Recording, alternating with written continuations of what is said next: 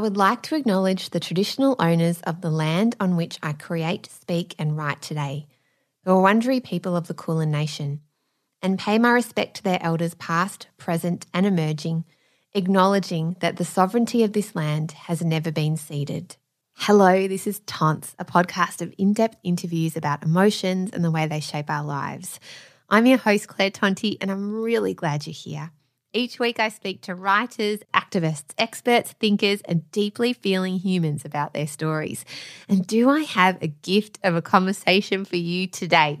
My guest today in this episode is Kim Veal. And she's been a really special person in my life, and I know in so many women's lives, particularly for women who experience pregnancy and birth. I'm so glad I can share her and her wisdom and insight in this episode. Seven years ago, I gave birth to my son and experienced so much trauma, both physically and emotionally, for a lot of reasons. I felt shocked by that time, isolated, and really alone. A friend recommended I go and see Kim to help with my recovery. And when I looked her up, I found a blog post that she had written about her own experience of first time motherhood and postnatal depression. It was called Expectations. And immediately I felt she was someone who I could go to and who would not only be able to help with my physical recovery, I'd experienced a lot of tearing during that pregnancy and birth but I also thought she would be someone who would understand and listen to my fears, get how exhausted and traumatized I was, and make me feel supported and safe. Fast forward seven years, and Kim Veal is now director of her own company called Womankind Physiotherapy, a beautiful space that supports women's health, particularly in the areas of birth preparation and post birth recovery, pelvic floor function, incontinence, mastitis, and breastfeeding, as well as the musculoskeletal, there you go, I did it, pain associated with pregnancy. She also works with children and families to resolve bladder and bowel accidents, including bedwetting. Kim obtained her degree in physiotherapy, as well as postgraduate studies in advanced pelvic floor rehabilitation and exercise for women through the University of Melbourne. Kim is an advocate for education about all things vulvas, periods, and birth and sexual function for women too, an area that is often underdiagnosed and misunderstood, or really just not discussed at all. We also talk about prolapse in this conversation, and I learned so much about women's bodies that I previously hadn't fully understood. I want to acknowledge as well in this episode that there are also people who have wombs and experience menstruation who don't identify as women, but will still absolutely benefit from access to this knowledge and this episode. Even if you are not planning to have children yourself, there is so much to be gained from Kim's wealth of knowledge and experience in this area. She has some really strong messages about caring for ourselves and our bodies in a holistic way and the absolute awe and respect we should have for women who give birth because it is an extraordinary feat. Anyway, let's get on with the show. Here she is, Kim Veal. Hi, Claire.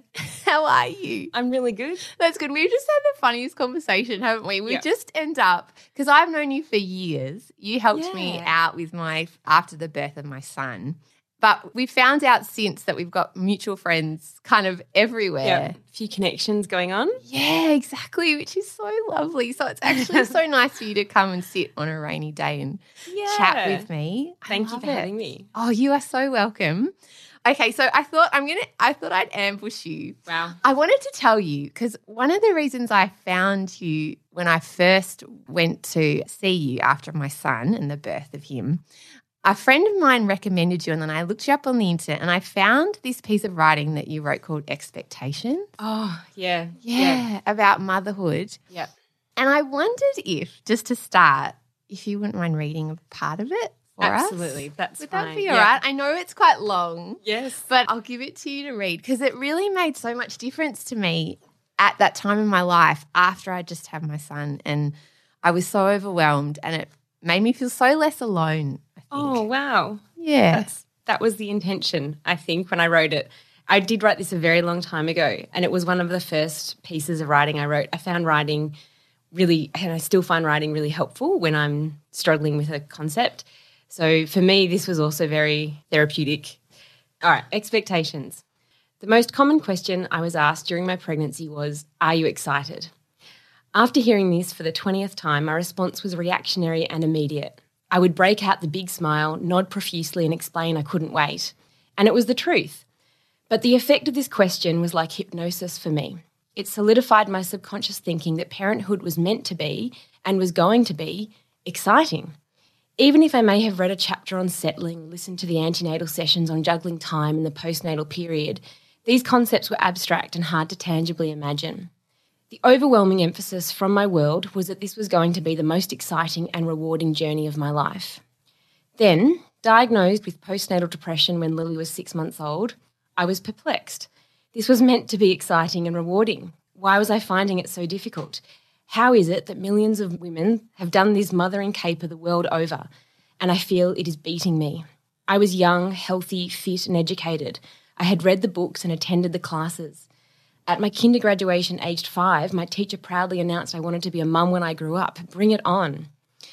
The reality, you all know it, turn on the broken record. Tired beyond all scope of possible imaginings, feelings of defeatism as a tiny person upends your life and makes you feel inadequate.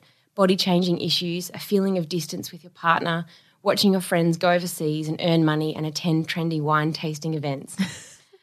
I thought there was something wrong with me.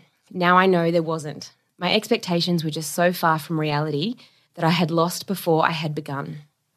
I tried to keep up the performance of being on top of everything and happy. It was exhausting. But why did I do it? I'm still not entirely sure. Maybe because I didn't want to let down everyone who was telling me how happy I should be. Maybe because people don't want to visit you when you're a vomit stained, unwashed, teary mess who keeps falling asleep. Sounds very familiar. Maybe because I thought I'd fool myself if I kept on the hamster wheel. Did it work? Yeah, maybe, sort of, not really. What did work? Talking. Well, for me anyway. Mother's group was brilliant. Eight other mums right there in the trenches with me, sleep deprived, angry at their husbands, feeling like slaves to our six months old. It was gold. We used to open a bottle of wine at 12:30 p.m. and get it all off our chests. Then I had to talk to a psychologist for a bit as well. Similar issues, less wine and more expensive, but also very helpful. Should one in seven mums experience postnatal depression? It seems wrong to me. So I find myself asking, what are we doing as a culture, as a society that makes this feeling of defeatism and sadness so profoundly common in new mums? Mm. I mean, that is such beautiful writing and funny and spot on. And you ask a question at the end, and I know I'm supposed to be coming up with questions, it's a really good question. Why do you think that women, that's a common experience? Why do you think women feel like that? Yeah, it's a one. It's a good question for the ages. I feel like that's that's one that we're still kind of grappling with, and I probably don't have all the answers. Although I've got a few ideas, and I do think there is an expectation. I I remember around the time that I wrote that, blogs were not really a thing. Definitely social media to, to the extent it is today was not a thing. And every now and then I would come across a piece of writing or something that another mother had written or a social commentator had written. And I remember just consuming these stories of other women that had struggled or were struggling with motherhood and feeling like it was a lifeline. And I just, I would read these things and like read them out to my husband and be like, oh my gosh, I'm not alone. I'm not the only person that finds this hard. Uh, and I don't know, you know how your social media feed is like a an echo chamber. So the things mm-hmm. that you click on end up coming back at you. So I don't know if everyone's news feeds are like this or if it's just mine. But I definitely have a lot of people that I follow sharing stories of the difficulty of motherhood and the struggle that that is having a family and raising a family and definitely, you know, things around their physical health and, and, and mental health. So I think that is actually really healthy. And I hope that the new mums today are seeing the truth a bit more than maybe when I, because my eldest is about to turn, well, she'll turn 14 at the end of the year. So at that time, I think it was more traditional media like magazines and I guess maybe even like television shows, like really, really not real scenarios. That was forming my expectation. Mm. And I, I, I think and I hope that now it's a little different. Social media has lots to answer for, and I really, I really have a, lo- a lot of issues with it. However, what it has allowed is real people to present their real life. And that sounds wrong too, because I know social media doesn't do that a lot of the time. And a lot of the time, it, people just put up the best bits or the show reel or, you know. Yes I know. But media, I don't know. It's it's yeah. I mean, I I fe- even felt my son's six. And so, even six years ago, the narrative that I had going into it was so different to the experiences of friends of mine going through pregnancy now. Yeah. You know, there's so much more information, I guess, and there's a willingness to share and, and be open. Do you want to talk, if you don't mind, a little Yep. bit about postnatal depression? Yep. Because I don't know that much about it. Well, it's it's also not my area, especially in terms of professional, but my personal experience was that feeling of defeatism. I, I think I just felt like I, I was meant to be feeling something else and I wasn't, and feeling sad a, a lot of the time, lonely. I think a lot of the time, and you know, there's elements of it was also that point in my life. I was I was very young when I had Lily. I was 23 when I felt pregnant. Oh, that's so young. And so I was doing something that no, none of my friends or even my family would, were doing. And I kind of just didn't think it would be as hard as it was. And I, I, I had I had unreal expectations. So I think for me, postnatal depression was a lot around just that journey into motherhood that was not what I expected. And I have a tendency to be a bit of a perfectionist. And that, as I've found out as a mother, the worst thing you can have. Like it is not helpful at all. It's one of those things that I think people sometimes say, "Oh, I'm a perfectionist." Like, oh my god, such an awful thing to have. Like, no, no, no. It really actually is crap as as a mum because there's just no perfect way to do it, and so you constantly feel like you're failing. So I've had to do a lot of work, professional and and and social. and wine chats, yeah, to dig into Yeah, it. there's been a bit of Yeah. a and kind of and it's still happening. Like I still have to work on going, okay, so this isn't the way I thought this would play out. And that's okay. So yeah, I think for me, yeah, postnatal depression, and I, I see it in a lot of my clients too, obviously. So I, I feel like I'm pretty good at picking up on it and hopefully steering some of the women in my care in the right direction as well. And I these days I feel a bit like that wiser woman. I, I love that feeling. I do I do really like the journey that it's taken me on. And I'm such a different person than I was at the age of 23 and it's absolutely like my passion. I, I just I feel like becoming a mother myself, although yeah, clearly incredibly hard. It, it's so life changing, and I felt such deep respect for all the women before me. I just I had this whole new perspective on there are these warriors that live among us and walk around us. And we just are ignoring them. Or like, they- why are they not ah. all wearing medals around their necks? Like, why? And I just had this absolute respect and deep gratitude to what women suffer. Like that sounds awful because it's not. Well, it is a suffer. There is an element of suffering, isn't it? And I wanted to, I guess, I having been a physio, I saw that as my way. I, I wanted to work with women, and I wanted to nurture them as much as I could and hold them up on the pedestal that they deserve to be on. And so, yes, I do have women in my care that I see the look on their face. I see the way they're trying to hold themselves together. It's a it's a common thing in my room that I generally have people cry every day. And my husband's like, "Did you make anyone cry today?"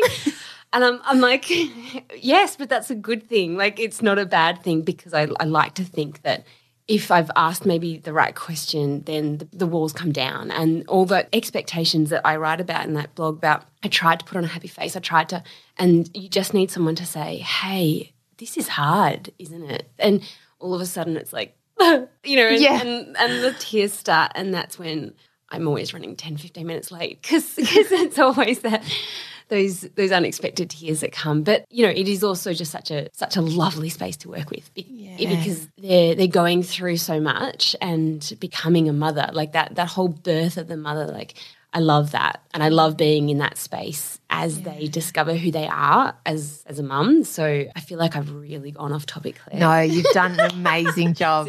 No, you've done an amazing job. This is definitely it's not what you asked beautiful. me. No, it absolutely it's so wonderful because what I am so interested in because I think our society doesn't talk enough about matrescence, like the idea of it's a rite of passage, like adolescence becoming Yes. a mother. And I know for me, birth was such a shock and so traumatic. Yeah.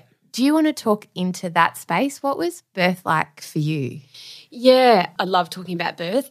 So for me, I loved it. I loved birth. I had a very positive experience, and I think the range of birth experiences are immense. Like there is no normal, and so I do believe there is an element of luck, I guess, in, in, in sometimes people's birth experiences and, and things do certain sometimes go the right way and sometimes they don't. Obviously being really well educated and informed and then feeling empowered to make decisions in the moment helps that element of control, which is a big thing when women talk about birth trauma.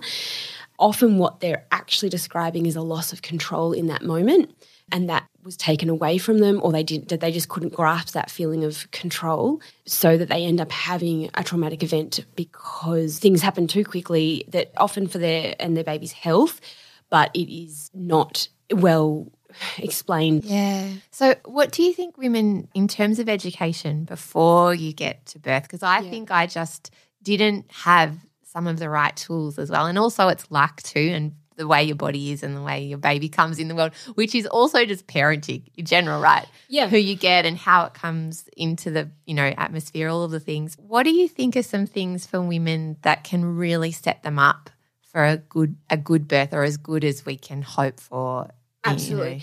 Well, there's no denying that actually having a good relationship and a trusting relationship with your caregiver that is there on the day, there is now evidence supporting the fact that that creates really good birth outcomes. And because essentially you'll be put in a position in birth which is you've never experienced it before, whether it's in terms of pain or the physical sensations going on in your body and you need a lifeline in that moment to look at someone who you know and who you trust and who understands your body and who understands your goals for this moment. And they need to be that person that says, This is okay you can get through this. And if you don't know your caregivers when you go into birth, then you don't have the trust. And so you don't, you can't, when they're saying, we're going to do this or we're going to do that, they're like, no, no, you don't understand where, where I was coming from or what I need. Or, and so there are programs now, and that is being rolled out in many of our systems, whether it's public or private. There are systems out there where they really try to optimize that. So that is, I would say, almost number one. You need that relationship with your, your caregiver. And then you need to take the time as a couple to really understand what is physically happening in your body through labour and birth because it is the fear of the unknown and what we do when we feel panic like our amygdala takes over and all of a sudden we start the adrenaline rises and our body shut down and we don't ride with the sensations because they're new like they're always going to be new yeah um, totally and they're new not just because they'll, they'll always be new but also because we don't live in a society where we attend our friends and our sisters and our aunties and our cousins' births. And that I don't necessarily feel like we're going to change that. But that was something that used to happen hundreds of years ago, maybe not even hundreds, like maybe only decades ago, where you would really have lived experience of supporting another labouring woman before it was your own experience. So we don't even get that anymore. And the closest thing we often get is what we see on television. Or sometimes, you know, there I know there are a lot of programs out there. I try not to watch many of them. Um, there are a few out there, but you know, they don't again necessarily show the real the real side of what's happening in birth. So I think like and I, I mean that when I say couples because now our birth support person mm. often is our partner. And if, you know, usually in a heterosexual relationship, it will be a man, but they feel just as out of their depth, more out of their depth than, yeah. than the women. So it's a huge responsibility supporting a labouring woman. And so the men, even often almost more so than the women, need to do that birth training that that support person role and understanding that they can't fix this that their loved one is in pain but the pain is not a negative thing in this environment. Normally pain is. Normally oh my gosh someone's broken their leg or this is bad we need to fix it you know who do we call what do we do? You've just got to sit in this space and offer support. And it's super hard. It's super hard for anyone who you love to watch someone that you love um, in pain. Yeah, but that women are incredibly strong. They can put up with an, an impressive amount. And I guess I'm I'm of the opinion like in terms of birth and birth options, I'm I'm really I open the door to everything. And I think that if if you are informed about your choices in birth, then you should feel really happy about making informed choices. So, whether it's to take pain relief and when to take it, how to take it so that you can get the best benefit out of it. so that then you it might wear off in time to be more active through the pushing stage or whatever it may be. So I think having that knowledge and those discussions and then building a team around you for that that moment there is evidence around the fact that that has good birth outcomes and i think it's really important to note that almost the most important thing about when we're talking about birth trauma is not actually the physical trauma. So, women, obviously, it is very physically demanding and there can be physical trauma. But most often, when women are struggling, it's because of the emotional the mental trauma of that loss of control. So, women can have an incredibly, like, physically demanding traumatic birth.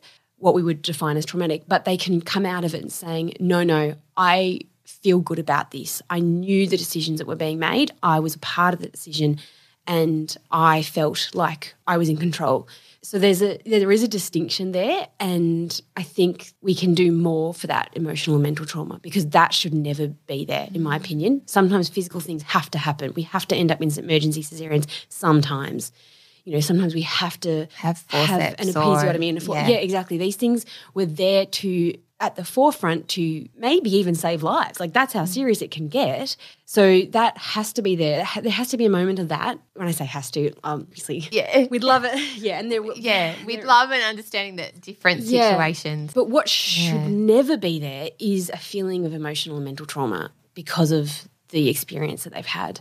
Mm. So that's a, a, real passion of mine. And I often say to my women or the couples that I'm caring for, that that is my goal for you that you come out. I don't, whether you took the epidural, whether you needed the emergency cesarean, whether none of that matters. As long as you come out feeling happy that you were in control, largely in control, and part of the decision making, that's going to be the outcome that you need to aim for. Completely. I, I'm curious because so how do people do that? I know you can have like a private obstetrician or something, for example, but if you don't go down that route, and I actually went down that route and ended up not being the right person. I think I had midwives who were, one was wonderful, but another one was exactly what you said. The first one I had was very rude to me, I'll say, and quite aggressive. And questions I had, she kind of told me to be quiet. I was humming through my contractions and she told me you need to stop doing that immediately and that's too noisy and you'll tire yourself out and stop telling us you're having contractions, oh. you're giving birth. You know, oh, all of those yeah. things. And at 29, none of my friends had done it. And that immediately, and my husband, we'd done birthing classes, but it wasn't enough. And yeah. it wasn't, I think, at a spiritual level, which I know sounds strange, but as a, at a deep emotional level, yeah. I, I, I, didn't feel safe, which yeah, I think okay. is that's a huge absolutely thing, right? What you just said, yeah, yeah. So how do people yep. do that? What would you suggest? There are a lot of programs now, even in the hospitals, where you will get a dedicated midwife. So where you can meet a midwife, form a relationship with her. Access to her throughout your entire pregnancy. Often they'll actually give you their mobile phone, and so you can like text and call, you know, if there are questions or concerns. Um, most of your appointments, if not all of them, will be with this one person. And when you go into labour, you text that person or you call that person, like, and say, I'm in labour, and they meet you at the hospital. So that is a program. Have you by any chance seen the documentary Birth Time? I've heard about it. I haven't oh, been able to, to watch it because I've been too scared. This is exactly what this is about. Yeah, and it is a good point that being too scared because it, I cried. It's an emotional journey for anyone, and I think it. I am reluctant to sometimes recommend it to my women who are pregnant because they, they do talk about birth trauma, and there are some women who have some stories that are very emotional. But it's all part of that, isn't it? It's like, well, would you rather have some insight and awareness now, while, while you're pregnant, let's say, rather than at the moment when you are physically and emotionally exhausted and you're trying to breastfeed and all of a sudden you're sleep deprived and everyone wants to come and visit you because they want to see and your baby and then have to deal with the yeah the mental the, emotional fallout yeah, yeah, or kind of like start to figure out that this is something that other women have been through like it's like I, you know, I know it can be daunting and scary, but it also is incredibly empowering.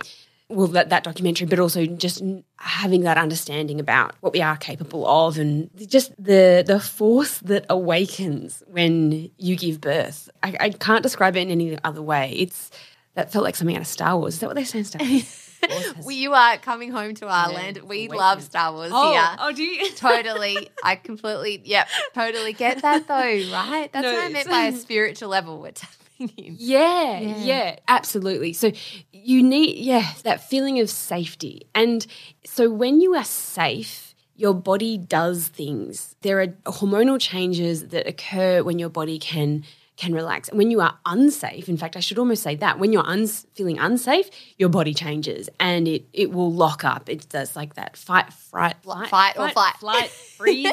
Correct. Yeah, Nailed that- it. Yeah, exactly. If you get into a situation where all of a sudden in birth you feel unsafe, it's it's going to impede your labour. It's really going to have an- a negative impact. And so even just knowing that, going, okay, this I'm now starting to feel my panic rising. How what are my tools to lower this? And it's stuff like we talk about like go into a dark room. Like I always think about, you know, like how cats give birth. You know how they go they go off somewhere quiet where it's dark often at night time they they take themselves away. They're quite reclusive. And then like there's a litter of kittens. Like Yes. we're a little bit like that. Like sometimes you know birth needs to be in a dark quiet nurturing to your soul. Things like bathrooms are actually really good because you can turn on the hot water and create that sort of steamy warm environment and they're generally small spaces. So that is a really like i often say to my couples like if you're in the hospital if you're in the birthing suite you know that big room and often they like don't even shut the door there's just a curtain um, out to the and you can kind of hear the people at the the nurses station and sometimes people are coming in and out of the room and it's like that's not might not be conducive maybe it is maybe some women are able to really block that out and work on their breathing and their vocalizing and their movement but a lot of women just go, no, no, I need to feel safer. So go into the bathroom, turn on the hot water, take your ball in, close the door. Just you and your partner and your midwife, if you've got that relationship. I think it needs to be a midwife. I feel like obstetrician, amazing, amazing humans. They work incredibly hard and they are incredibly knowledgeable, but they don't sit with you for hours and hours through your labor. Mm-hmm. It's not it's actually not their job. It's not their role. So that's great, but you need to also have if if your partner and honestly, whose partner is equipped to do No, that? not at all. Like it's it's such a huge ask and yeah. these you know partners whether guys or girls like amazing amazing amazing to even put their hand up to do that role sometimes i don't think they do i think they just go like well i have to like Yeah, um, exactly. And they looks might like it's gonna be me Exactly. I have a story about a friend whose partner was with her in the birthing suite, and the nurse handed him a warm towel to give to her, and he mopped his own face in it. fair play yeah, like i'm working hard He was like, "Oh, thank you so much." no no no, no, for your wife who's like oh. in Oh. the throes of labour. That's right, though. Like they do need support. It's a huge thing to understand. It totally is. And it's, you know, men come out of birth with birth trauma too. So you talk about like, obviously they're not physically, there's no physical trauma for them, but they can come out feeling incredibly rattled by that experience. So yeah, I, I do think for whatever reason you don't find yourself in a system where that is an option, then I would highly encourage you to find that option. So whether it's hiring a private doula, or talking with some of the midwifery groups that private in the community that do like parallel models so that you'll you know you can still birth in a hospital but you will have the support of a midwife that you're also talking with and that can that gets clearance to also be with you at home and then transitioning into the hospital as well and I would highly recommend women to, to look into it because we, we we know that it gives the best birth outcomes mm. and be educated mm-hmm. and I run a workshop and I, I do really believe that that face-to-face kind of ability to come somewhere and be together as a group. And we talk about one of my favorite slides in our workshop is I just wish you didn't have to be here. Oh. I'm really glad you're here, but I wish you didn't have to be here. Because this is second this is the second best thing that we can do other than you having actually been a part of a birth prior to your own birth. So it would be so great if we didn't have to educate ourselves when we're actually pregnant, but rather it was a part of our culture that, oh, yeah, you know, Nancy up the street's going to give birth later this week, and when the time comes, we're all going to go around and be in her house, and you know, like That's a lot. obviously. Just knock on the door. Hi, so Kim said we all need to be here. I've got the I've got our mother's group. I bought some wine. Not the good, wine Yeah, good job, Nancy. We'll all watch you. Why you? No, but I do know what you mean, though. Like, like if we had a, di- if we That sounds awful. that wasn't the intention. Nancy's giving birth. Nancy's giving birth, and there's just like over hundred people running to the door. Oh, Oh, poor Nancy. Poor Nancy. But I, I do know what you mean, though. It, it's that loss of this women's culture of support and love, and yeah, that wise woman that you were talking about. You Mm. know, I, I mean, I think some some of us are lucky enough to have mums who do have those conversations. But even when you do, sometimes the relationship between you and your mum is different, and you won't. She will have given birth thirty years ago, forty years ago. Yeah. You know, as opposed to in this environment now. Yeah. you know, yeah, Yeah, I, I, I feel like, again, this is the echo chamber that I live in. I'm like, I feel like we're getting back to that. But I'm sure, I'm not sure if that's everyone's experience or if everyone feels like that. But um, I definitely feel like there is more talk about this idea of, you know, community and women's circles. And yeah, um, totally. I think we're pretty good post, well, are we? Maybe not. No, I was going to say postpartum, women are naturally excellent communicators and collaborators of community. So they are really good at getting out and finding their their community, their network, their mother's group, whatever it might be, and chatting and talking. And we, we're pretty good at finding and making friends, especially once kids are around, because there are those opportunities, you know, whether it is mother's group or music classes or dance classes or sporting groups. Mm-hmm. And, you know, primary school's great too.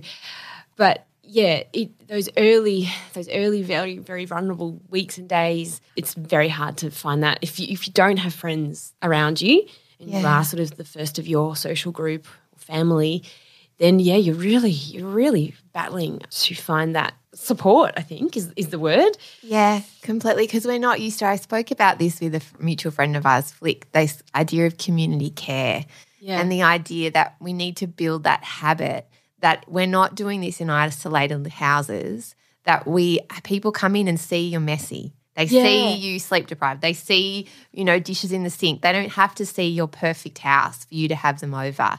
You want them to be in and out of your life in a way, which I think happens naturally when you have kids at primary school and you start to do school drop offs together or like share the childcare around.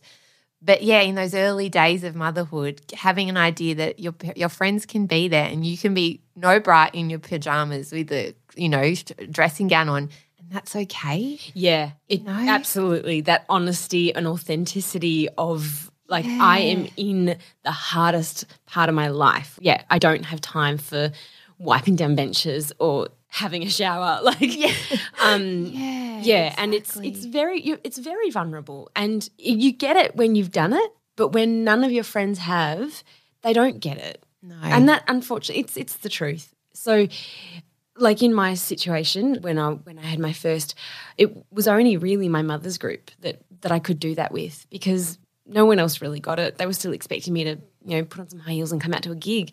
yeah, Um, twenty three, yeah, yeah. gosh, So, but my mother's group, we're still friends now, and they were my lifeline. I we caught up more than once a week, and it was just like they were my, my go to people. Yeah, to have that shared experience. And I think there's something magic that happens when women come together when you've been through that kind of experience. It is a bit like veterans, I feel.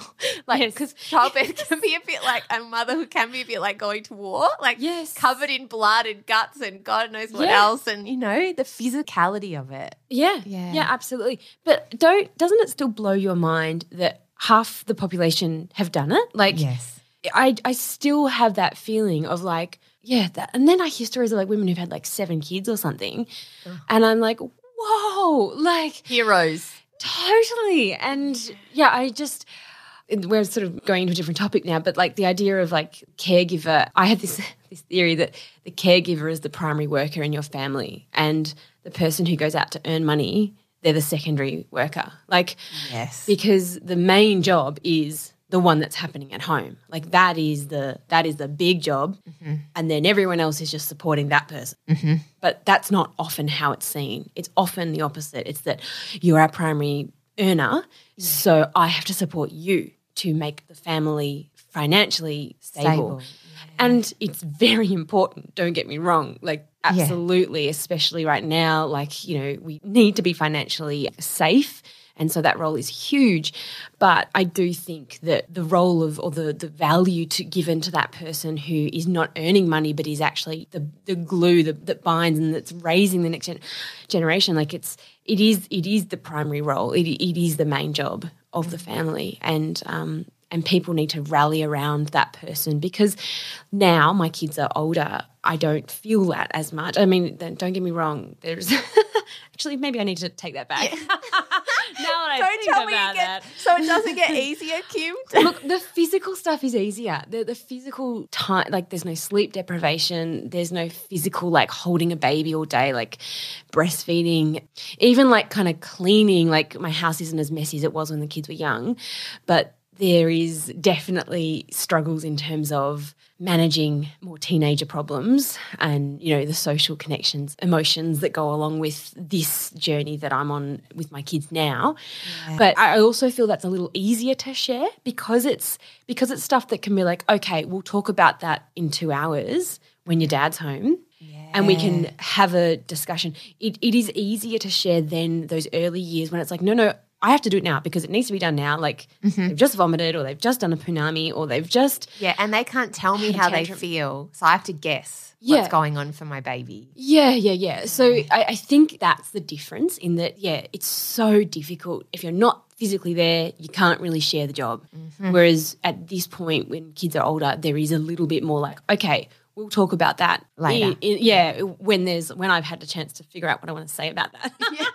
Which I think is such great advice, isn't it? It's like, thank you for your question. I will answer that at a later time after I've had a stiff whiskey and figured out how I feel about, I don't know, death or something, or whatever it is, and why we're here.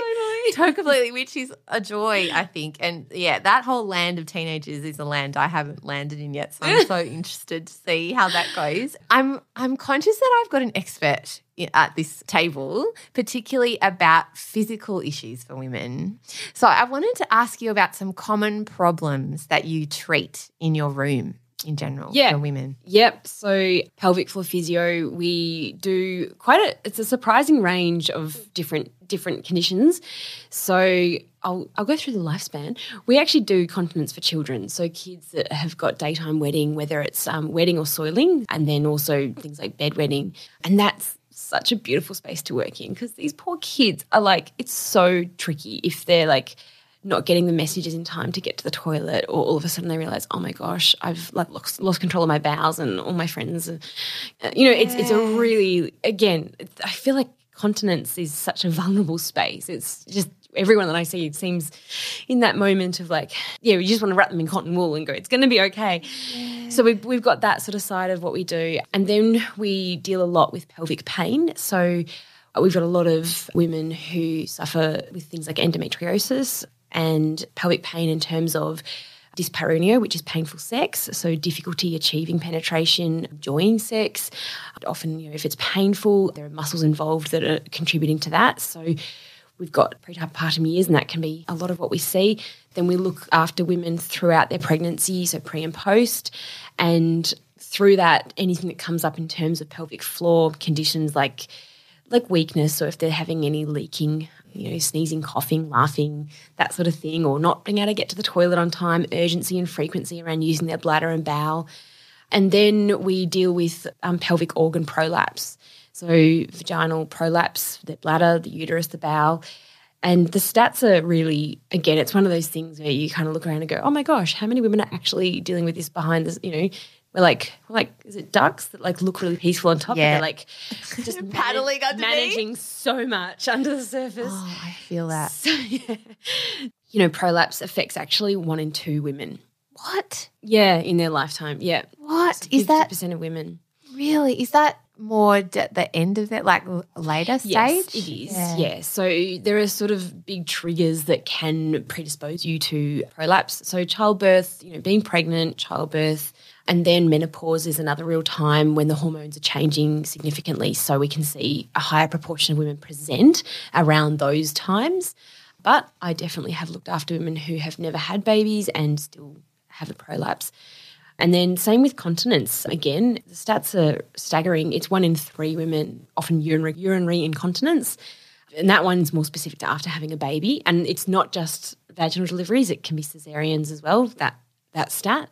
So it's it's yeah, it's really high. And again, it's just people don't talk about it. Like it's not something that comes up naturally. Oh, you know, I've just weaned myself yeah, again. Right. Yeah. Yeah. Or oh yeah, I've got a bulge out of my vagina that bothers me. Like it's it's just it's private and as it should be. Like I'm okay with like privacy, but you know, it's also so common and so many women come and say, "Oh my gosh, like there's something wrong with me." I'm like, "Well, actually it's this is 50% of women. So you're not alone and it's not unusual. It's not normal, but it you know yeah. it, it's common and we can do things about it what can we do about it because yeah. that's something that strikes me i know so many women even in my own head that make jokes about it. Like, oh, okay, ha, on the track, can't go on the trampoline anymore. Can't yeah. go to aerobics. Of course not. Now I've had kids, or just even friends who don't have kids, like you said. Yeah, yeah. So you saying it's not normal. So there are actually things that will fix it. Yeah, absolutely. Yeah. So there is what we call when we're talking about evidence, A grade evidence, which means it's been peer reviewed and had large, high quality, like randomized controlled trials testing its effectiveness. So, A grade evidence that pelvic floor training is in many cases curative and and makes a huge difference to particularly stress incontinence. Is that your Kegels, like the Kegel exercises? Yeah, Kegels. Yeah. yeah. yeah. In America they call them Kegels. I think the guy who's first sort of pioneered them. Yeah, so pelvic floor exercises exactly right. However, I really think it's important to note that in fact, and I, I do feel like this is happening more and more in the clients I'm seeing, it's not just about strengthening your pelvic floor. So, very commonly, women have got what we call an overactive pelvic floor. So, their muscles are really rigid and tight.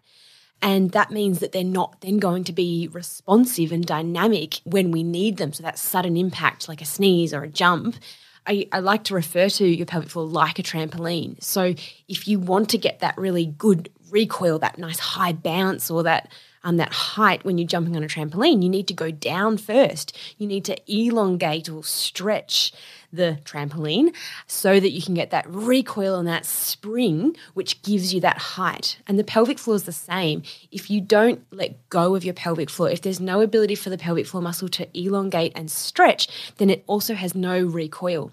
So, women who have got overactive, tense, tight, fatigued, sore pelvic floor muscles also struggle with incontinence and things like prolapse because their muscles not responding well functionally. It's it's not dynamically turning on and supporting them mm. when they need it.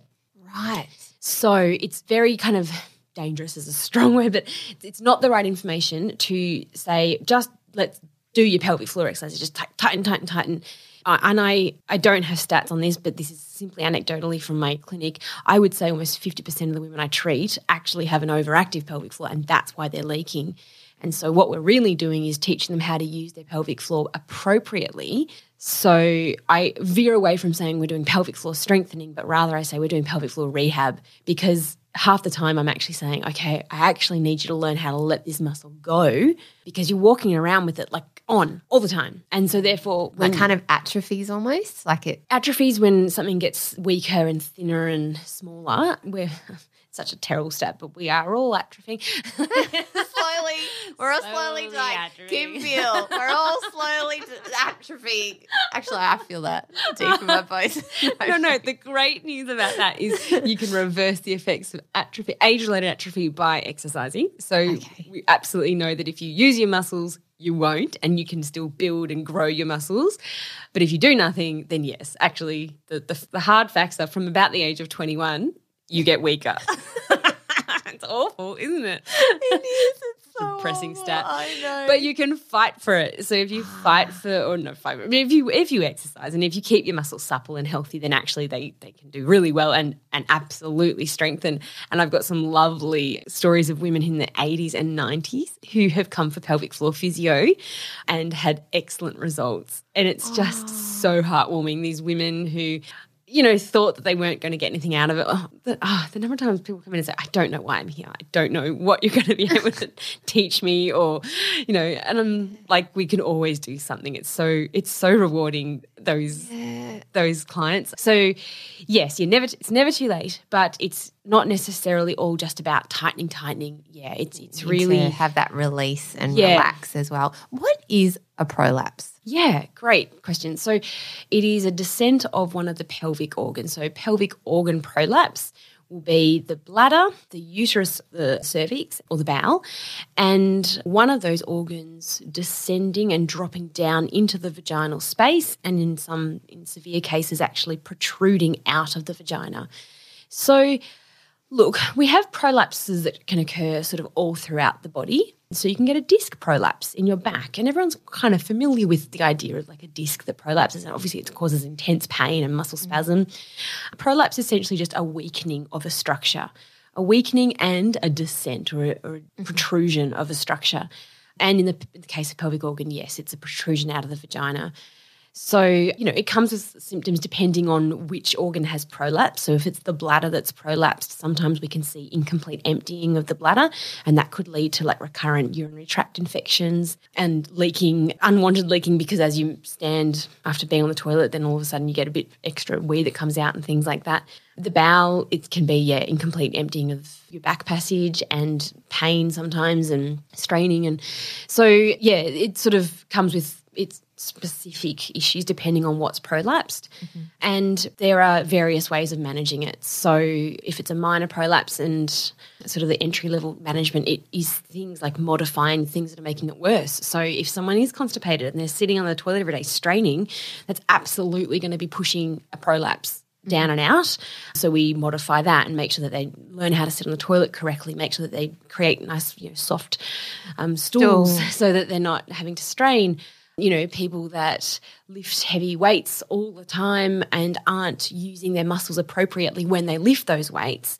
So I'm a big fan of lifting weights, bone density, your muscle mass, mental health. So I like to say it's not that weight's bad, but it's just the way that you're lifting it that, that could be better. So maybe we can just modify that so that there's not so much force going through this part of your body and rather you're taking all that weight through your glutes and your legs and your core and even like your lats and like you know that you can really strengthen other parts so that you don't just transfer load where it's not going to be healthy which is through the pelvic floor. Mm. So yeah, we basically with a fine tooth comb go through like, okay, how are you living your life basically? Like what else is going on what stresses are you putting on your body? And we modify them at the same time as rehabbing the pelvic floor so that they can use their pelvic floor really functionally and, and in a protective way as well. Mm. Something I'd love to talk about though is the postpartum recovery.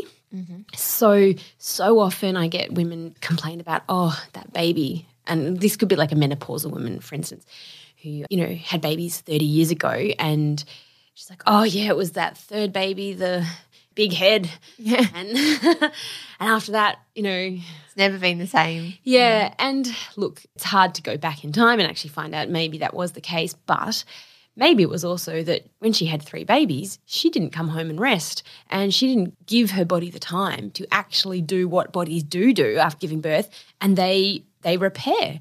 So if you are able to rest appropriately after giving birth and allow your body to recoil. So organs, oh, everything stretches. Like when you give birth, like your tummy, like your tummy stretches, your uterus stretches, your pelvic floor stretches, the vaginal tissue stretch, but they are all really well equipped to actually recoil back if given the right circumstances or the right environment.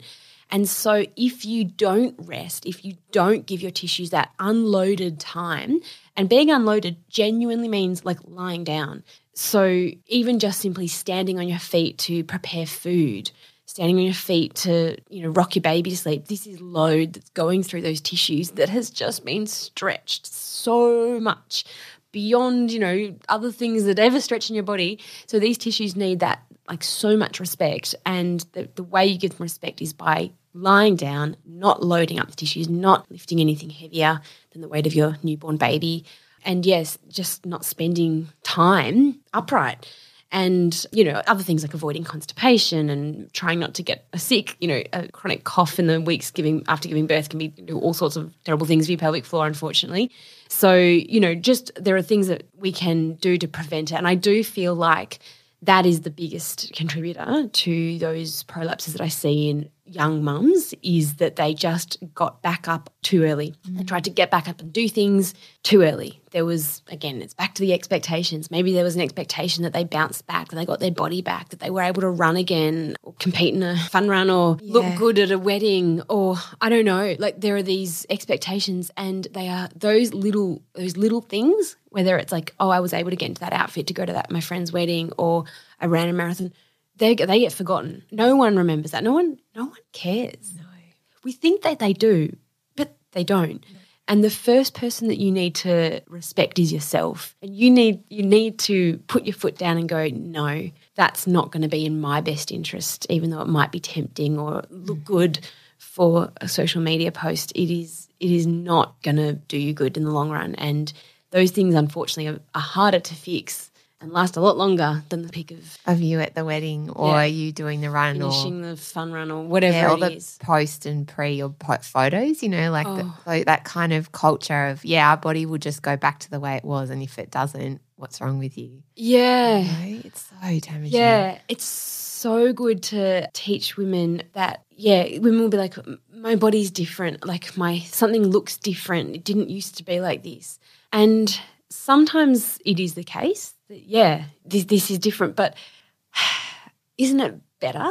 Like, isn't it, isn't it, isn't it amazing that your body did this and look at your baby and look at what you achieved and the fact that there's a bit of, you know, tissue on your tummy that does sit a little bit differently or maybe the labia doesn't, you know, sit exactly like it used to this is a sign of achievement. This is this is you you're not meant to be the same person. We we don't want to be the same. We don't want to look 15 for the rest of our lives. Like we don't want to act 15 for the rest of our lives. So why, you know, why can't we celebrate the maturing and the achievements of our body that you know yeah, have literally created life and yeah. brought it out into the world and yeah and and we do it to ourselves because our partners love us and they are so appreciative of ev- like everything that our body does.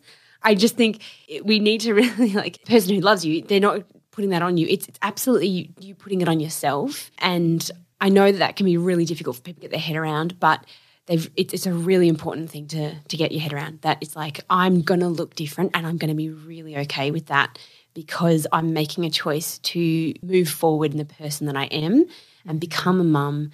Yeah I, I just think that and again we've gotten to that matrescence that idea of like you're, there are changes happening that are just so amazing and need to be supported and celebrated. And so when it comes to the emotional changes, the, the neuro changes, I want I, I just my my mission is to really inform women and, and like really let them accept and be empowered by what's going on rather than feeling disempowered like they're less than they were before. They are so much more and they're growing and it, and growing is hard. Like as in, you know the learning pit? Have you no. do you talk about the learning pit with your son? No. So the learning pit is this thing when you learn something new, you fall down into a pit. And it's really hard it's hard work. You've got to like kind of work your way out of it and you have to climb up the other side and you have to learn all these new skills to get you up the other side. Um, and you generally feel a bit yucky about the whole thing. But then as you're pulling yourself and you've worked out how to get up the other side, then there's this achievement and feeling of accomplishment, you know. Yeah. So basically the idea is that yeah, when you learn something new, it's hard. You you fall into a pit and you feel miserable and yeah. yeah. it reminds me so much of that quote about growth looks a lot like falling apart like a seed in order to grow a tree has to actually split open and fall apart beautiful you know? and that's I, I always love yes. that idea because I think it speaks that's to what, what you're talking happens about. to a mother. Yeah. yeah, they they literally fall apart, but out of it, like a massive, big, sturdy tree beautiful tree forms. Isn't that beautiful? Oh, it's so beautiful. Yeah. But you have to accept that you're it, it's not going to happen overnight. I don't think it's ha- it's taken me years and years to get to that point where I'm, I start have started to feel more like the tree, less like Yeah. the seed that's on like you know being crunched on the ground, just like no light or air. Or, you know, it just takes a lot. I think it takes a lot of time, and I think maybe in our culture, like we were discussing off pod, there's so much rushing and like Oh, everything yeah. has to be immediate. We need to be immediately up out of bed. We need to be immediately perfect at this thing that we've never done before. Yeah. And maybe it's internal pressure and it's also external pressure, the idea of what women should be versus what we actually are. Yeah. You know? Like, Yeah. Because this concept of needing to bounce back is also connected into staying perpetually youthful and young, right? Yeah. Which is so dangerous. Yeah, yeah, and that's right. You're right. So celebrating growth, and in fact, what naturally has to happen with that is sometimes aging or changing in physical form, um, is not celebrated. And we come back to the wise woman. It's like these women that, like, you know, that have done this before and that have so much to impart. Like, we need to, we need to listen to them, and we need to hold avenues in their honor. Like, yes. Oh my gosh. Kim, I We- so um, agree. yeah, and and there is a wealth there is a wealth of wisdom out there, but maybe we don't quite have it right. We're listening to the wrong people. We're, our news feeds are full of young, perky, yeah. perfect women, and they need to be full of like Women in, the, yeah, who've been through matrescence, who've been through menopause, who oh, can talk so about it. Much more to learn from those women, Right. yeah, they're coming into their power at that point. I don't know if you saw Yeah. this beautiful Australian story on Kathy Lette. Just came out recently. She's an incredible. She's, I think she must be in her sixties now. She's a writer. She wrote Puberty Blues, which is a really cool Oh, book. yeah. But she wrote about this exact thing that there's this kind of third act in a woman's life where everything comes together, and it's she's the she's through menopause and so she's got a burst of a bit more testosterone a bit more things going on more energy she's not caring for people anymore in the same way Yeah. and she can do things for herself and Yeah. it's this thing to look forward to Oh, isn't that a lovely way? Yeah. And it's so true that that conversation or the yeah, the conversation around menopause is so often not like that. And so it's this, oh, menopause, like the change yeah, yeah, and these negative things that occur. But I have I have heard that about that surge of energy and power that you that you can experience. And yeah, and that real feeling of like, I am gonna live for me now. Like this is my time. Exactly. I'd love to have you back on to ask you more about menopause because that's a whole topic in and of itself that I think is just not talked about. Um, do you want to talk? I know I haven't actually specifically asked you about womankind. And I think I should ask you about your business and your company because you're the director of this incredible space for women. Do you want to talk to us about why you started? Well, I guess we've already talked about why you started, but what it is and Yeah. just talk about womankind. Yeah, and yeah, you're right. Like when I had my first daughter, yeah, I, I went through that that change. I, I like I sort of touched on. I did actually have a really empowered birth, and I felt. I, I- I felt the force awaken. Let's go back to our Star Wars analogy. I did. I, I had this energy of like I I love this space and I want to. I had so much respect for women. I wanted to. I wanted to help them experience to some degree what I'd experienced and acknowledging the the challenges that I'd gone through too. So I I just felt full of energy to create something and I I wrote a lot. I wrote a lot of blogs. I was just really really passionate and it was fantastic. Womankind, I've always loved that right um That that, word. I guess it's a yeah. word, womankind. So that idea of us as a as a tribe, as a as a kind of people, and obviously the sort of feminist connotation of the fact that we always talk of uh, you know as humans as mankind, um, and I just really loved loved that word, and so yeah, I had this this passion to just just have this space and hold hold space for women and provide them with that feeling of empowerment around their their physical and although we're physiotherapists and we're definitely based in the physical aspect of women, it's there's no doubt there's a lot of crossover in terms of that emotional support and providing a safe space for women to become mothers.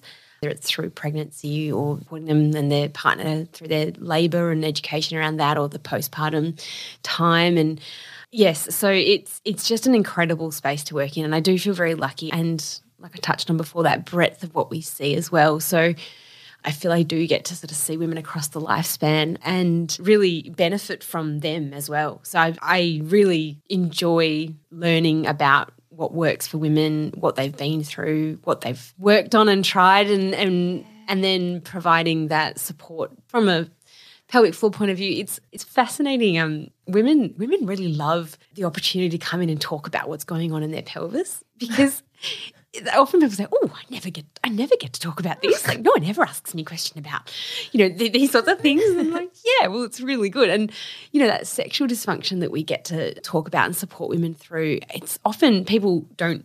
Sometimes they do. Sometimes they get referred for that. But you know, it's part of our assessment to talk about their sexual history because obviously that's huge in terms of pelvic floor. And so respectfully open the door to that conversation and and some women get right into it and they're like oh my gosh i didn't know i could talk about this. And is this is this a thing? And am i able to ask about this? And hold on i've got this i've you know they'll come back and they'll have another question for you the following week. And it's like this opportunity to really be like yeah people like i didn't know you existed. Like yeah. so it, it is a lovely space because I, I, feel like we're that secret, that secret's part of womanhood and, and personhood yeah. where you get to actually talk about these really personal things that people, and I think maybe the culture's shifting, but I'm sure 30 years ago was just a no-go zone. You don't talk about poo and yeah. pelvic floor and sex life and yeah and in that way it's yeah amazing. and coming at it from a preventative point of view as well. So sometimes there's nothing wrong, like people don't have pain or they don't have dysfunction, but we can talk about okay well we can make this better by doing A, B, and C. And actually, you know what, you're sounding like you're you're doing some of these things, but maybe we could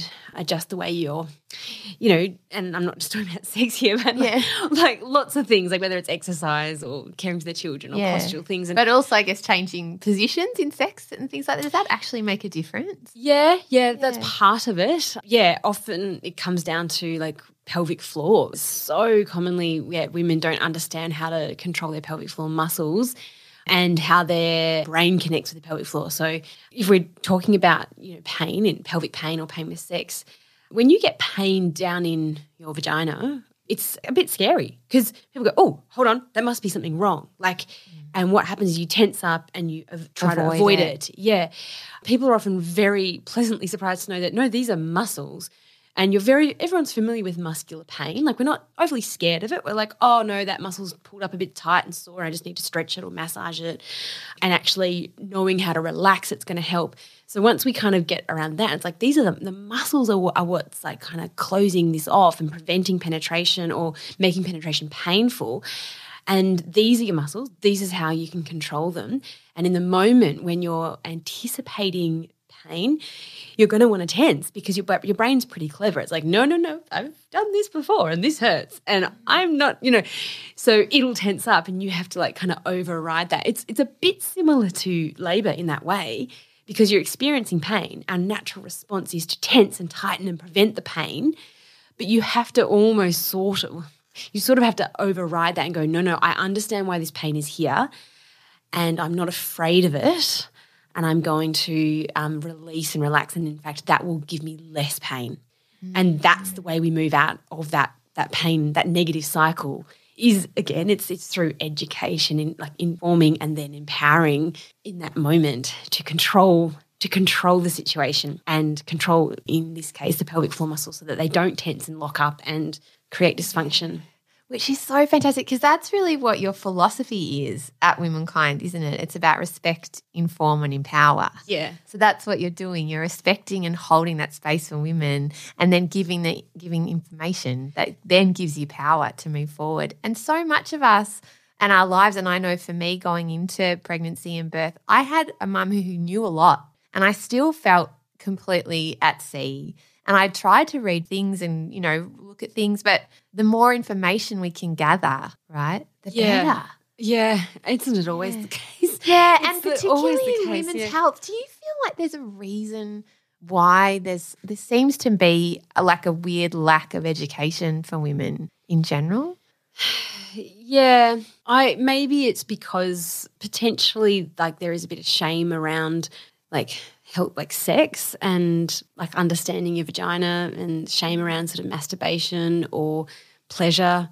So I wonder whether it's coming from a place of a little bit of that religious background. I think sometimes when that happens, that can be really challenging for women to move out of that space and understand that this is not something that's forbidden or, or shameful. Shameful. Or, yeah. yeah. Or isn't something. Guilt involved in enjoying your body and being able to control it or proud of what it can achieve. So I think, you know, and we, probably as women, we grow up well, a negative relationship with our body. You know, we're, we're, angry at how it looks, we're annoyed at what it does. And, you know, and yeah. I think it, it just comes down to that real body respect. Yeah. And, and appreciation. awe and wonder in what women can do. Yes yeah. Yeah, that's right. Yeah. And when you start teaching that not just to women, it's it's important to know, or I should say girls, because in fact that has to happen at a really young age. Mm. Have you seen the vagina monologues? You know what? I've always heard it? about them. I've read one piece from them, I think. I've yeah. never actually been to see an event. An event of it, yeah. But I've yeah. you explain. Yeah, uh, yeah. yeah. It's it's awesome. We'll have to go. I'll have to keep an eye on it. I'll take you next time. Okay. There's, a, there's a performance in Melbourne. I'd love that. So it's different women talking about their vaginas. It's literally like if if the vagina could talk almost. no, it's, it's it's vagina stories. It's it's different experiences. So and there's a woman in the US, I think she was in the US she interviewed a whole lot of women about um, their vaginas and and she put together this book and it's a play and it's meant to be performed so it's incredibly empowering and it's not it's not really some of them some of the stories are about sex but a lot of them are just about their vaginas and you come out going wow like these things are amazing like and need that awe so when you said that awe of what your body can achieve and i've always thought I don't know, maybe I don't need to do this, but wouldn't it be amazing to put together like a a performance of the vagina monologues that went around to schools and you know yes. and left and and men and women, well boys and girls. Like it's it's really important that boys have that awe around vaginas as well. Mm-hmm. And they need to be like, this is to be respected. This is Mm-hmm. This is a special place. yes. And I'm sure they think it's a special place in some ways, but, but not always in others. It's so, so true. And I agree, it's so much to be respected. Like that idea that, like, a pussy, the word, I hate that word, but anyway, as an insult is so yeah. wrong in that way because it's so much stronger than a penis in yes. so many ways, right? Because look what it can do. It can stretch, it can, yes. I don't know, and give birth, give, give life, and do all the things and be so much fun at the same time. And yes. just so amazing. And I know as well what I've loved online, there's been some real celebrations of what vaginas look like, right? Like actually getting photos of different women's vulvas and vaginas because it does makes a difference because there is a kind of trend because of pornography to kind yeah. of smooth it all over, right? And make it look mm. perfect. Whereas mm. labia all looks completely different. Yeah. Right? Yes, yeah. exactly. And well, there is a good resource, it's free called the Labia Libraries. And um, yeah, they have got women who have volunteered, obviously anonymously, and you know, yeah. all the rest of it, to yeah, to have a library of labias, and you can go on and have a look at the range of normal of what labias look like and vulvas look like and you know the famous vagina wall at the at MoMA. Yeah yeah so you know those sorts of things are out there and are really good and do do go some way into countering what I guess the porn industry is doing. Mm. Unfortunately, it's probably not quite as accessible and appealing, or you have to know about it to actually go there. But yeah. Yeah, there is a, an Instagram account called Vulva Casting, which I follow. And it's a woman who actually does castings of women's vulvas. Really? it sounds really intense, but it's also amazing. She just puts them on Instagram. Yeah. And so you just see all the different, and they're made, they're like works of art, I think. Yeah. Just because they're all so different and unique. Because I have read just statistically that there is a rise in very young, younger women, mm. at least being very conscious of what their vulva looks like and comparing it and thinking it's not normal. Yeah. And it goes into what you were saying, right? That actually our bodies are not Barbie dolls. They're they're unique and different. And the more that we can celebrate and see women's bodies looking actually as they look, the yeah. more we can feel empowered. And I'm hopeful that young women can understand that that what you're seeing is actually the normal. What's on the in the magazines in the porn industry is abnormal. That's not Yeah. what everyone looks like. Yeah, and I, I, I guess I worry about the the boys in that regard because what we know is that the boys are more likely to access porn than mm. women, and then that sets an expectation for them. Obviously, it would be great to not have that there at all, but if women are confident and empowered by how they look, then that's an that's a teaching moment in that moment if they have a, a partner who's like, oh, hold on, this isn't what I expected. They're like, you know what? This is normal and Yeah. this is great. So it, you know, and what you expected isn't Isn't. isn't, what I'm aiming for, buddy. Yeah, correct. So with that, take it or leave it. And then wouldn't that be great? So I guess you know, I, and wouldn't that be awesome if if we, our Yeah. young girls had that kind of philosophy and, and feeling? And I, I hope they will, and they do. Like I, I hope that they just go, no, no, I don't care what you've seen. Mm. This is this is what I am, and this is good, and I'm going to be, you know, like Yeah. So I guess it's yeah, and and and then we need to work on the fact that yeah, porn is not normal and not an okay thing to form the basis of what.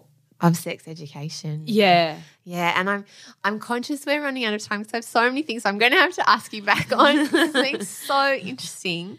I guess because you are a mum of two girls, how how do you approach that now with them with education around this stuff? Is it quite Yeah. complicated? I don't know. What's your approach Uh, as a parent? yeah. I look probably not complicated because I've always been really open with them, and we've always had really honest discussions about you know. so- Discuss. yeah. I guess from a young age it was that, and then they did ask, you know, how a baby's made, and so I remember I got out my Moore's Anatomy textbook. I think my daughter was about I don't know, I, I don't know, I think she was maybe five or six, and I just showed her the uterus. I, I showed her where the you know this is the vagina it connects to the uterus, and what happens is penis goes in the vagina, and you know then we get the semen that connects, and that's the seed and the egg, and then they they grow in the baby. And she so she drew a picture of a man and woman having sex. I've still got the picture on the back of an envelope, and um and she thought that you'd do it at the doctor's because um that's where you go to have your baby at the hospital. So she was like, "So you must do this. This is this is clearly a medical procedure." Very clinical. of course. Exactly. So we then had that conversation about no, and then we didn't talk much more about the the, The other side that. of it, the fun Yeah. side of it. Yeah. Yeah, but yeah, so essentially it, it was like it was a conversation, and yes, it did happen, but it wasn't like I had to have the talk because they. You've been sort of talking about it Yeah. since they were small. Yeah. So it's like a series of small conversations rather than one big one where you reveal the Oh, yeah. the bees or something. Yeah, definitely. And then, you know, things like period health. So we've ta talked about that a lot, and um, they understand why they get their period. You know, it's so that they can have a baby one day, and, and things like that. So, and there's this lovely workshop that I've been able to do with both of them, which is all about you know how amazing the woman's body is. That I'll have a little sprig. It's called Celebration Day for Girls, and they do get run ah. across Australia and I think even internationally. And it's absolutely beautiful. It's a mother and daughter workshop that just really, again, empower, informs and empowers them about their their bodies and what they can achieve. And yeah, so that, I think and that you know naturally feeds into body awareness and respect, and then even kind of that um, literacy around relationships going forward, you know, and, and things like that. So yeah, clearly they're still very young, but there is an element of I, I don't. Yeah, I think the conversation has been happening, and And ongoing and yeah, I hope. it sounds like you're doing an amazing job. But I think that's it, that's it, right? It's that not being afraid of information, not being afraid to being empowered by it. And the more sort of direct and straight talking we can be about it, I think sometimes we feel like with kids we should dance around the truth or something. And they much more appreciate you just being direct about it and matter of fact. Yeah. You know, rather than doing weird analogies or talking about a stalk or something. And then, and it's the same with periods. Like I've had to really with my kids, I'm very open about it and I have a lot of like baggage around it. And I just have to be like, no, big girl pants on. This is normal. This is fine. Yep, you're in the bathroom. Cool, we're here. Yes, this is a tampon. You know, Yes. like, cool, excellent. This is a pad. Yep, this is totally normal and fine.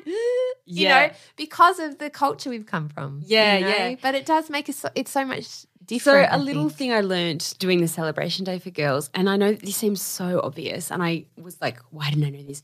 You know, keeping a box in the toilet or the bathroom where you keep some pads and tampons, even from this age, and so ah. it's not like this is shameful. This is something that mum hides away that no one else sees. It's like, no, no, this is here, and in fact, it's here for anyone who needs it because you know once a month, every woman, and we might, you know, sometimes our friends come over, and um, and so it it just immediately starts that conversation about what are these? Oh well, when a woman gets her period, we need something that captures the blood, so that's a pad, um, and they're here for everyone. My, I use them every month, but you know, sometimes my Friends sister will- comes over and she she's going to need them too. Oh, I love that. Yeah, and then even your son will grow up.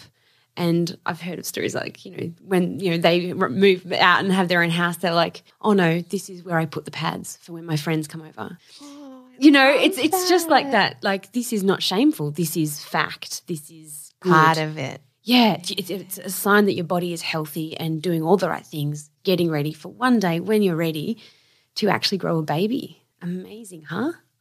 So, oh, I, that makes me want to cry. I know. it's I love lovely. that because it is. It's what you going back to what you said about caring for women through birth as well. It's a. It should be a natural part of it all. Yeah. It's not separate. It's not shameful. It's not. Here you go. Now you're pregnant. Here's some information. It's like a part of us all. You know, and our culture. And I thank you so much for being such an advocate for women and Oh. for just moving the conversation. I know in our community there's so many women that come to see you and it makes so much difference. Oh, that's lovely. Thank you. Well, thank you for having me. I, I do love talking about it and I, I hope I Oh. stayed on track. Oh, you were brilliant. Oh my goodness. There's so much I there's so many other things I want to ask you about about bedwetting with kids and menopause too. So and how those physical changes. So if you're if you have time, I'd Oh. love you to have back come back. Oh, absolutely. Pleasure. All right. Well, thank you so much, Kim. Thanks for having um, me. Yeah. Oh, where can people find you? Oh, okay. So we have a clinic in Eltham and we also have a clinic in Yarrambat. So womankindphysiotherapy.com. We're online and yeah. Because you run, do you still run online exercise classes or We are you have- doing them on site? No, we have an online library now. So yeah, we we run our classes but we don't don't do them live. And that's yeah, that's really accessible for everyone. We found it was actually quite well received through COVID and then mums were like, actually this is super convenient because it was really hard to get my baby out the door or whatever. So we we do have an online library of, of exercise based um, pre and postnatal classes. Excellent. Thank you so much. I did them. They were wonderful. That was so great. All right. Thanks for coming on. Thanks, Claire. You've been listening to a podcast with me, Claire Tonti, and this week with the incredible Kim Veal. Isn't she wonderful? For more from Kim, you can head to womankindphysiotherapy.com where you can access her library of classes as well as lots of tips and book an appointment with her if you are in the area. If you want more from me, this podcast comes out every Friday and I have interviews with lots of different women and people from all walks of life. And I also have a show called Suggestible that comes out every Thursday with my husband man, James Clement, where we review lots of things and give you recommendations for what to watch, read, and listen to, and solve that age old problem what to watch on telly once you put the kids to bed. So that's every Thursday. Tonts comes out every Friday. As always, thank you to Raw Collings for editing this week's episode, and also to the wonderful Maisie for running our social media at TontsPod and at Suggestible Pod. For more from me, you can go to at Claire Tonti on Instagram. That's where I like to tell stories on my social media of choice. Or you can go to my website, clairetonti.com. And you can also email the show, tontspod at gmail.com, if you have suggestions for guests or any questions. And if you wouldn't mind leaving a rating and a review, that would absolutely be wonderful in Spotify or Apple Podcasts. And share this with a friend. If you have someone in your life, especially in this episode, who is about to give birth or is planning a family or is the partner of someone who is about to give birth, this episode, I think, is full of wisdom bombs. And I wish that I had listened to something like this before I gave birth to my son. Okay, go gently, look after yourselves, go make a cuppa, go for a walk, take some deep breaths. Onwards. Love to you all. Talk to you soon. Bye.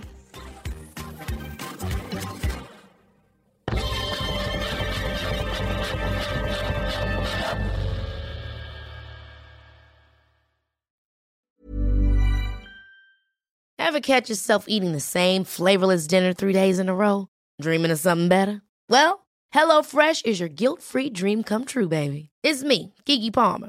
Let's wake up those taste buds with hot, juicy pecan crusted chicken or garlic butter shrimp scampi. Mm. Hello Fresh. Stop dreaming of all the delicious possibilities and dig in at HelloFresh.com. Let's get this dinner party started.